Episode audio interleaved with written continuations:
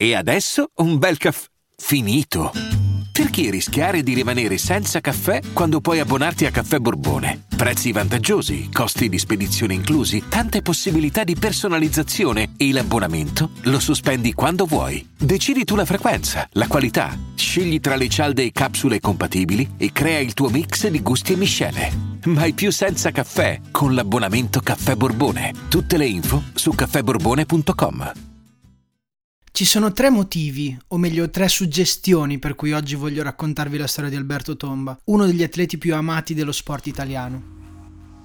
La prima suggestione è che si è aperta come ogni anno la stagione sciistica, io sto imparando a sciare non è facile a quasi 30 anni e con tanti chili di troppo, ma devo dire che è veramente una figata sciare. E settimana scorsa sono andato per la quarta volta. Ho abbattuto le mie paure perché ho capito che se cado non mi faccio niente, semplicemente cado. Poi ho un problema con le curve a sinistra, non so se sia normale saper curvare meglio da una parte, penso di sì. In ogni caso io ho quel problema, assieme a tantissimi altri, tipo i chili, forse l'ho già detto, perché comunque sciare con una lavatrice sulla schiena non è facile. Il ginocchio operato, che ormai sono passati 5 anni, ma per me è come se fosse ieri. E poi la paura, la paura della velocità, la paura di travolgere i bambini. Ci sono dei bambini di 4 anni che vanno come delle palle da schioppo, ma anche io se prendo velocità vado come una palla da schioppo. Il problema è poi fermarsi, cioè sono come un tir che va contro una 500, se non freni del bambino rimane poco niente. Questo magari me lo appunto. Ho già detto che peso troppo, che sarei tipo una valanga, anzi una frana tra l'altro anche Tomba era una buona forchetta, dicono. Per cui c'è possibilità anche per me? Seconda suggestione, i mondiali di calcio, l'eterna rivalità tra Messi e Cristiano Ronaldo. Che voi direte, ma cosa c'entra? E invece c'entra, perché la storia di Alberto Tomba parla di un Messi, di un atleta che è nato con un dono e che con quel dono è riuscito ad arrivare sul tetto del mondo senza neanche troppi sforzi. Intendiamoci, un po' come il paragone tra Messi e Ronaldo. Messi che ha quel dono, quel dono che rimane, quel dono che persevera e viene fuori nei momenti di tensione, e Ronaldo che comunque evidentemente ha un dono, ma che deve per forza essere accompagnato dal duro lavoro. Ecco, Alberto Tomba è stato come il Messi dello sci, ha un dono punto e basta e anche se gli altri si allenano di più, sono più tra virgolette seri, lui è più forte, ma lo vedremo. Non so se si è capito, ma al mondiale tifo Argentina e Messi. PS. Viva Lele Adani. Terza suggestione, l'uscita dei cantanti della prossima stagione di Sanremo. Sanremo negli ultimi anni è tornato agli albori, share da paura, belle canzoni e grandi personaggi. In realtà non solo negli ultimi anni, ma da sempre. È sicuramente l'evento più importante d'Italia, soprattutto per i cantanti e per i giornalisti. E poi avete presente la settimana di Sanremo che non si parla d'altro, sia in tv che sui social che nelle pause caffè a lavoro, si parla solo di Sanremo. Eppure anni fa c'è stato un atleta che ha interrotto Sanremo. Sì, perché nel 1988, precisamente esattamente il 25 febbraio, in occasione dei Giochi Olimpici invernali di Calgary, durante la gara di slalom speciale, la RAI decise di interrompere il Festival di Sanremo per mandare in onda la seconda manche della gara che vedeva un giovanissimo Alberto Tomba con il pettorale numero 1 vincere la medaglia d'oro. Quell'anno il festival lo ha vinto Massimo Ranieri con Perdere l'amore. Anno pazzesco e canzone pazzesca.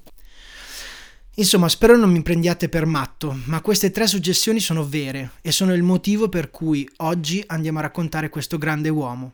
Per voi, la storia di Alberto Tomba. Ho sempre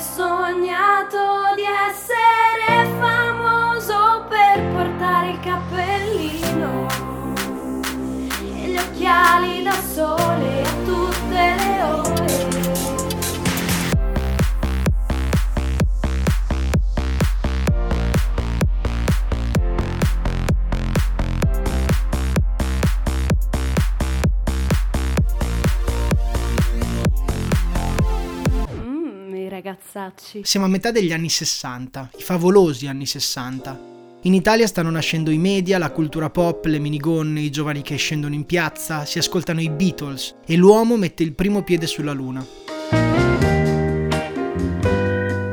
È in questo scenario che in una piccolissima frazione sulle colline di San Lazzaro di Savena, vicino a Bologna, in un paesino che si chiama Castel de Britti, sull'Appennino emiliano, nasce Alberto Tomba, Casteldebritti è lontano dalla città e soprattutto lontano dalle montagne. E come per tutte le persone di queste zone, le montagne sono un luogo di vacanza, un luogo dove andare a fare le settimane bianche. Eppure Alberto ha una certa passione per lo sci fin da piccolissimo. Le prime gare le fa col fratello Marco nella collinetta dietro casa, in una pista improvvisata di 300 metri, così, per passare il tempo. D'altronde non c'era tanto da fare e il tempo libero negli anni 60 lo si riempiva inventandosi i passatempo. Però il padre vede del potenziale in Alberto e suo fratello, così li iscrive entrambi allo Sci Club di Bologna. Cominciano così le prime gare sugli Appennini, al Corno alle Scale, a Sestolo, eccetera. Alberto emerge subito, tanto che il padre Franco decide di farlo seguire da Roberto Siorpes, un vecchio campione della nazionale di sci che era in classe con lui alle superiori in Svizzera, perché Franco, il padre, aveva fatto le superiori in Svizzera, appunto. Siorpes abita a Cortina ed è lì che avviene la prima vera e propria formazione di Alberto Tomba. Anni di fatica e sacrificio, Bologna-Cortina, Cortina-Bologna, ma questi sacrifici sono quasi da subito ripagati e non tardano ad arrivare le prime soddisfazioni.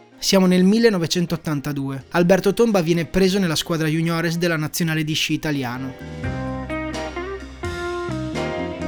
Non so se ci avete mai fatto caso, ma gli sciatori, i professionisti, sono per la stragrande maggioranza provenienti da località di montagna, giustamente, nati, cresciuti e formati a suon di Canederli, Spetzel e discese con gli sci fin da bambini. E poi i montanari hanno questo strano modo di essere abbastanza introversi e si capisce, essendo abituati a tutta quella bellezza è chiaro che uno si abitua al silenzio e alla contemplazione. Ecco, in tutto questo, un bolognese con la S e la Z, estroverso e casinaro, è un po' scomodo a tutti. Alberto è di fatto un corpo estraneo nel mondo dello sci l'Emiliano sulla neve, che si fa notare quindi non solo per la sua bravura ma anche per la sua personalità estroversa. Cito Alberto. Ero l'unico cittadino in un gruppo di ragazzi allenatori tutti provenienti dalle regioni alpine. Non era facile sentirsi rilassati e a proprio agio.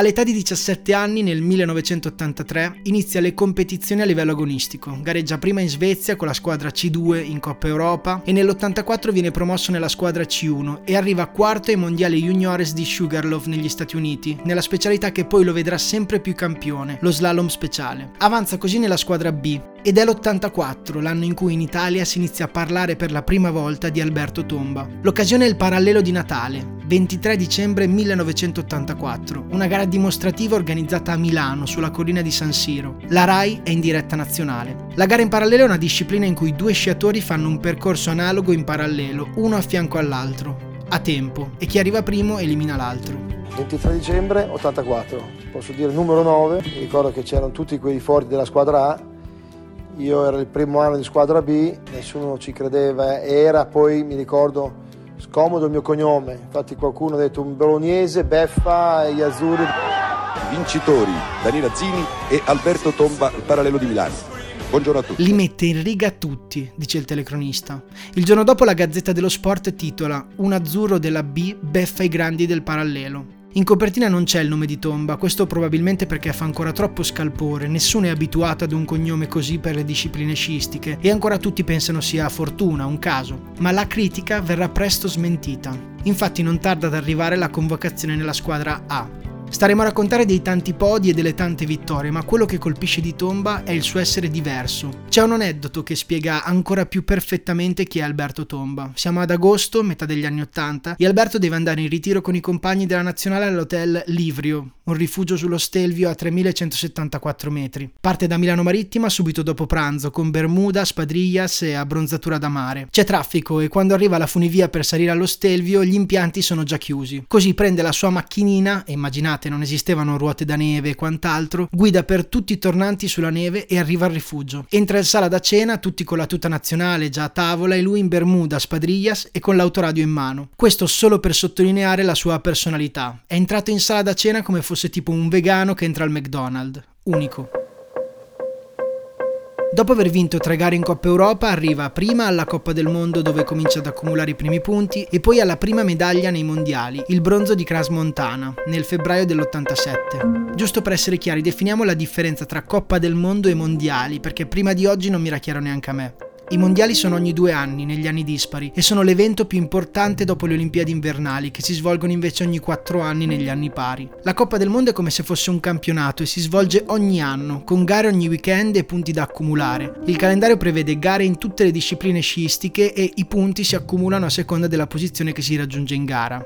Con l'87 Tomba conquista anche la prima impresa memorabile della sua carriera, una delle prime che lo farà diventare l'appuntamento della domenica per milioni di italiani. Il weekend è il 27-29 novembre 87. C'è la prima tappa della Coppa del Mondo, si gareggia in Italia. Si comincia il venerdì con lo slalom e Tomba domina col miglior tempo e vince. Beh, quella sera chiaramente festeggia invitando tutti gli amici di Castel de Britti, panini, vino, musica fino a tardi e balotta. Ed è proprio dopo questa seratona che arriva la vera impresa. Domenica 29 novembre, slalom gigante. Alberto non sta bene, è stremato, ha avuto problemi intestinali tutto il giorno prima. In cima alla partenza è sudato, stanco e spossato. Sotto però all'arrivo sono arrivati per tifarlo un sacco di persone che lo incitano. Si sentono le urla fin da su e indovinate? Alberto vince il gigante. Si inizia così a leggere sui titoli di giornale il nome di Tomba. La gente comincia ad essere fan vera. Piace tantissimo il suo personaggio e ovviamente il suo modo di sciare. Le piste sempre più gremite per seguire Alberto Tomba, quel ragazzo senza tensione. Per lui ogni gara è un gioco. Buona forchetta e ottimo sciatore, simpatico e burlone. Nello stesso anno arriva anche la prima Olimpiade, i giochi invernali di Calgary del 1988. Tomba scende col numero 1, non ha nessuno che scende prima e non ha quindi tempi con cui confrontarsi. Scende e solo dopo, quando gli atleti successivi cominciano a fare tutti i tempi minori, capisce che è andato veramente forte. Domina la prima manche è vinta, è vinta, sicura. Ebbene signori, abbiamo un campione olimpionico in Italia, 1,14, come, come prima ha recuperato nella seconda parte, ebbene, a distanza di 12 anni dalla medaglia d'oro di Piero Gross, a 16 anni di distanza dalla medaglia d'oro di Gustavo Troni, vedete gli italiani di Sestola di Alfano hanno, hanno, sfondato la transenna, abbracciano Alberto Tomba il quale si concede giustamente, questo lo rende atleta popolare e simpatico a tutti. E nella seconda vince aggiudicandosi così il suo primo oro olimpico, Delirio. Delirio dei pochi tifosi che sono accorsi dei club lì a fine gara e tutti hanno buttato giù le transenne è stato grandioso. Beh, quell'Olimpiade Tomba sta per vincere anche la gara dello slalom gigante. In Italia sta andando in onda il Festival di Sanremo, l'evento musicale più sacro d'Italia. Ebbene, durante la serata, Bosé annuncia: Fermeremo il festival per farvi seguire la gara. La RAI interrompe il Festival di Sanremo per mandare in onda la seconda manche della gara. Tomba e medaglia d'oro, tomba e medaglia d'oro. Ha vinto anche lo slalom speciale alle Olimpiadi di Calgary e la vittoria del secondo oro olimpico alle Olimpiadi di Calgary. E lì mi hanno tirato in aria di tutto di più, stavo, mi stavo rendendo conto che due ori alle Olimpiadi era proprio dico una sorpresa, non ci avrei mai pensato. All'Ariston tutti in piedi, abbiamo un atleta olimpionico in Italia e a Tomba lo aspetta una nuova vita, una nuova stella è nata.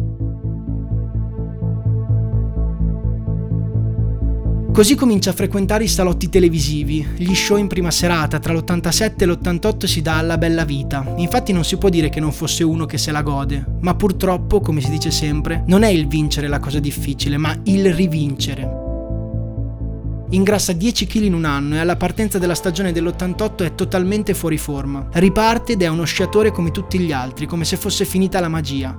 Comincia a cadere, comincia a perdere colpi, non è più quel ragazzone tamugno e sorridente che si presenta alle gare e sbaraglia chiunque queste cose di squadra, di, di, di orari, di tanti che c'era la fila per fare le prove alla mattina io preferivo fare le mie 4, 5, 6 fatte bene che 20 fatte di fretta male. È assurdo di svegliarsi alle 6, 6 e mezza per andare a sciare che è ancora buio è freddo e c'è ancora il segno del cuscino qua, la marchio. Che. Così decide di riformare una nuova squadra di lavoro che si adeguasse ai suoi ritmi. Non poteva essere tutto finito, aveva già dimostrato all'Italia e al mondo che non era solo fortuna. A complicare la cosa, sempre in quegli anni, alla fine degli anni Ottanta, sbuca fuori uno svizzero che va velocissimo e che dà del filo da torcere a tomba, un certo Mark Girardelli. Sono anni di sfide al centesimo tra i due e dobbiamo aspettare il 1992, Olimpiadi di Albertville. Mark Girardelli scende scende per primo. Va velocissimo, non fa errori e fa un tempo da paura, si piazza al primo posto. Come negli ultimi anni la sfida si gioca all'ultimo centesimo. Scende Alberto. Anche lui non fa errori anche se era da un po' di anni che non andava così bene. Taglia il traguardo, è davanti di tre centesimi. Tomba è tornato, Tomba rivince. Seguono altre tante vittorie, un argento nello slalom speciale ai Giochi Olimpici Invernali di Lillehammer 1994 in Norvegia e poi sempre nel 94-95 riporta la Coppa del Mondo in Italia davanti a migliaia e migliaia di persone dopo 20 anni. Per l'occasione 40.000 erano le persone a tifare tomba. La città che invade la montagna. E poi ancora due medaglie d'oro, un bronzo, eccetera, eccetera, eccetera. Il totale della sua carriera fa 50 gare vinte in Coppa del Mondo, una Coppa del Mondo assoluta, 4 Coppe del Mondo di slalom gigante e 4 di slalom speciale. Insomma, che dire ancora di Alberto Tomba? Abbiamo già detto tanto, siamo ormai al termine. Marzo 1998, Crans Montana. Non l'aveva detto a nessuno, ma se vinceva sarebbe stata la sua ultima gara. Aveva perso qualcosina, Buras nei confronti di Yag e qualche centesimo, eh, aveva ancora 94 centesimi a disposizione. Siamo lì, attenzione, 3 centesimi, Buras in fondo ha sciato molto bene, pulito ma non ha rischiato. Alberto non credo possa fare quanto ha fatto nella prima manche, cioè rischiare così tanto nelle ultime porte. Mi si distende un attimo, impiega un attimo in più del dovuto ad atterrare, pulito, adesso dovrebbe cercare di mollare, purtroppo questa neve molle non risponde bene al suo sci. Comunque è sciato bene, siamo lì. Siamo Vediamo benissimo. che cosa ci c'è. Grande! Primo! Grande! Vittoria di Alberto Tomba! Grande! Alberto, straordinario! Ah beh, noi possiamo davvero abbandonarci all'entusiasmo perché ci ha regalato una prestazione magnifica. È la 35esima vittoria in slalom. Cinquantesima. Paolo, Paolo, tu hai un po' di lacrime agli occhi, festeggi No, così, con un giorno di È ritardo. una gara di sci. Sono un- molto contento per Albertone. Grande. E per questa sua cinquantesima vittoria in Coppa del Mondo. Butta gli sci. Ieri ha buttato il casco, oggi regala addirittura gli sci. È l'89esimo podio in Coppa del Mondo di Alberto Tomba. Dopo più di 14 anni di carriera sul tetto del mondo, Alberto Tomba vince la sua ultima gara. Torna così a Bologna a proseguire la sua vita, ma ancora oggi Albertone è nel cuore di tutti. Un emiliano appassionato della vita, delle tigelle e del tortellino, del vino e delle donne, che per anni è stato nei cuori dei nostri genitori e in televisione ad accompagnare i pranzi della domenica. Ed oggi, dopo più di vent'anni, siamo ancora qui a parlarne perché anche noi amiamo i tortellini e amiamo anche sciare. Per questo siamo qui ad amare le sue imprese e a sognare nelle nostre goffe discese in montagna di sciare come lui. Oggi come allora, grazie Albertone.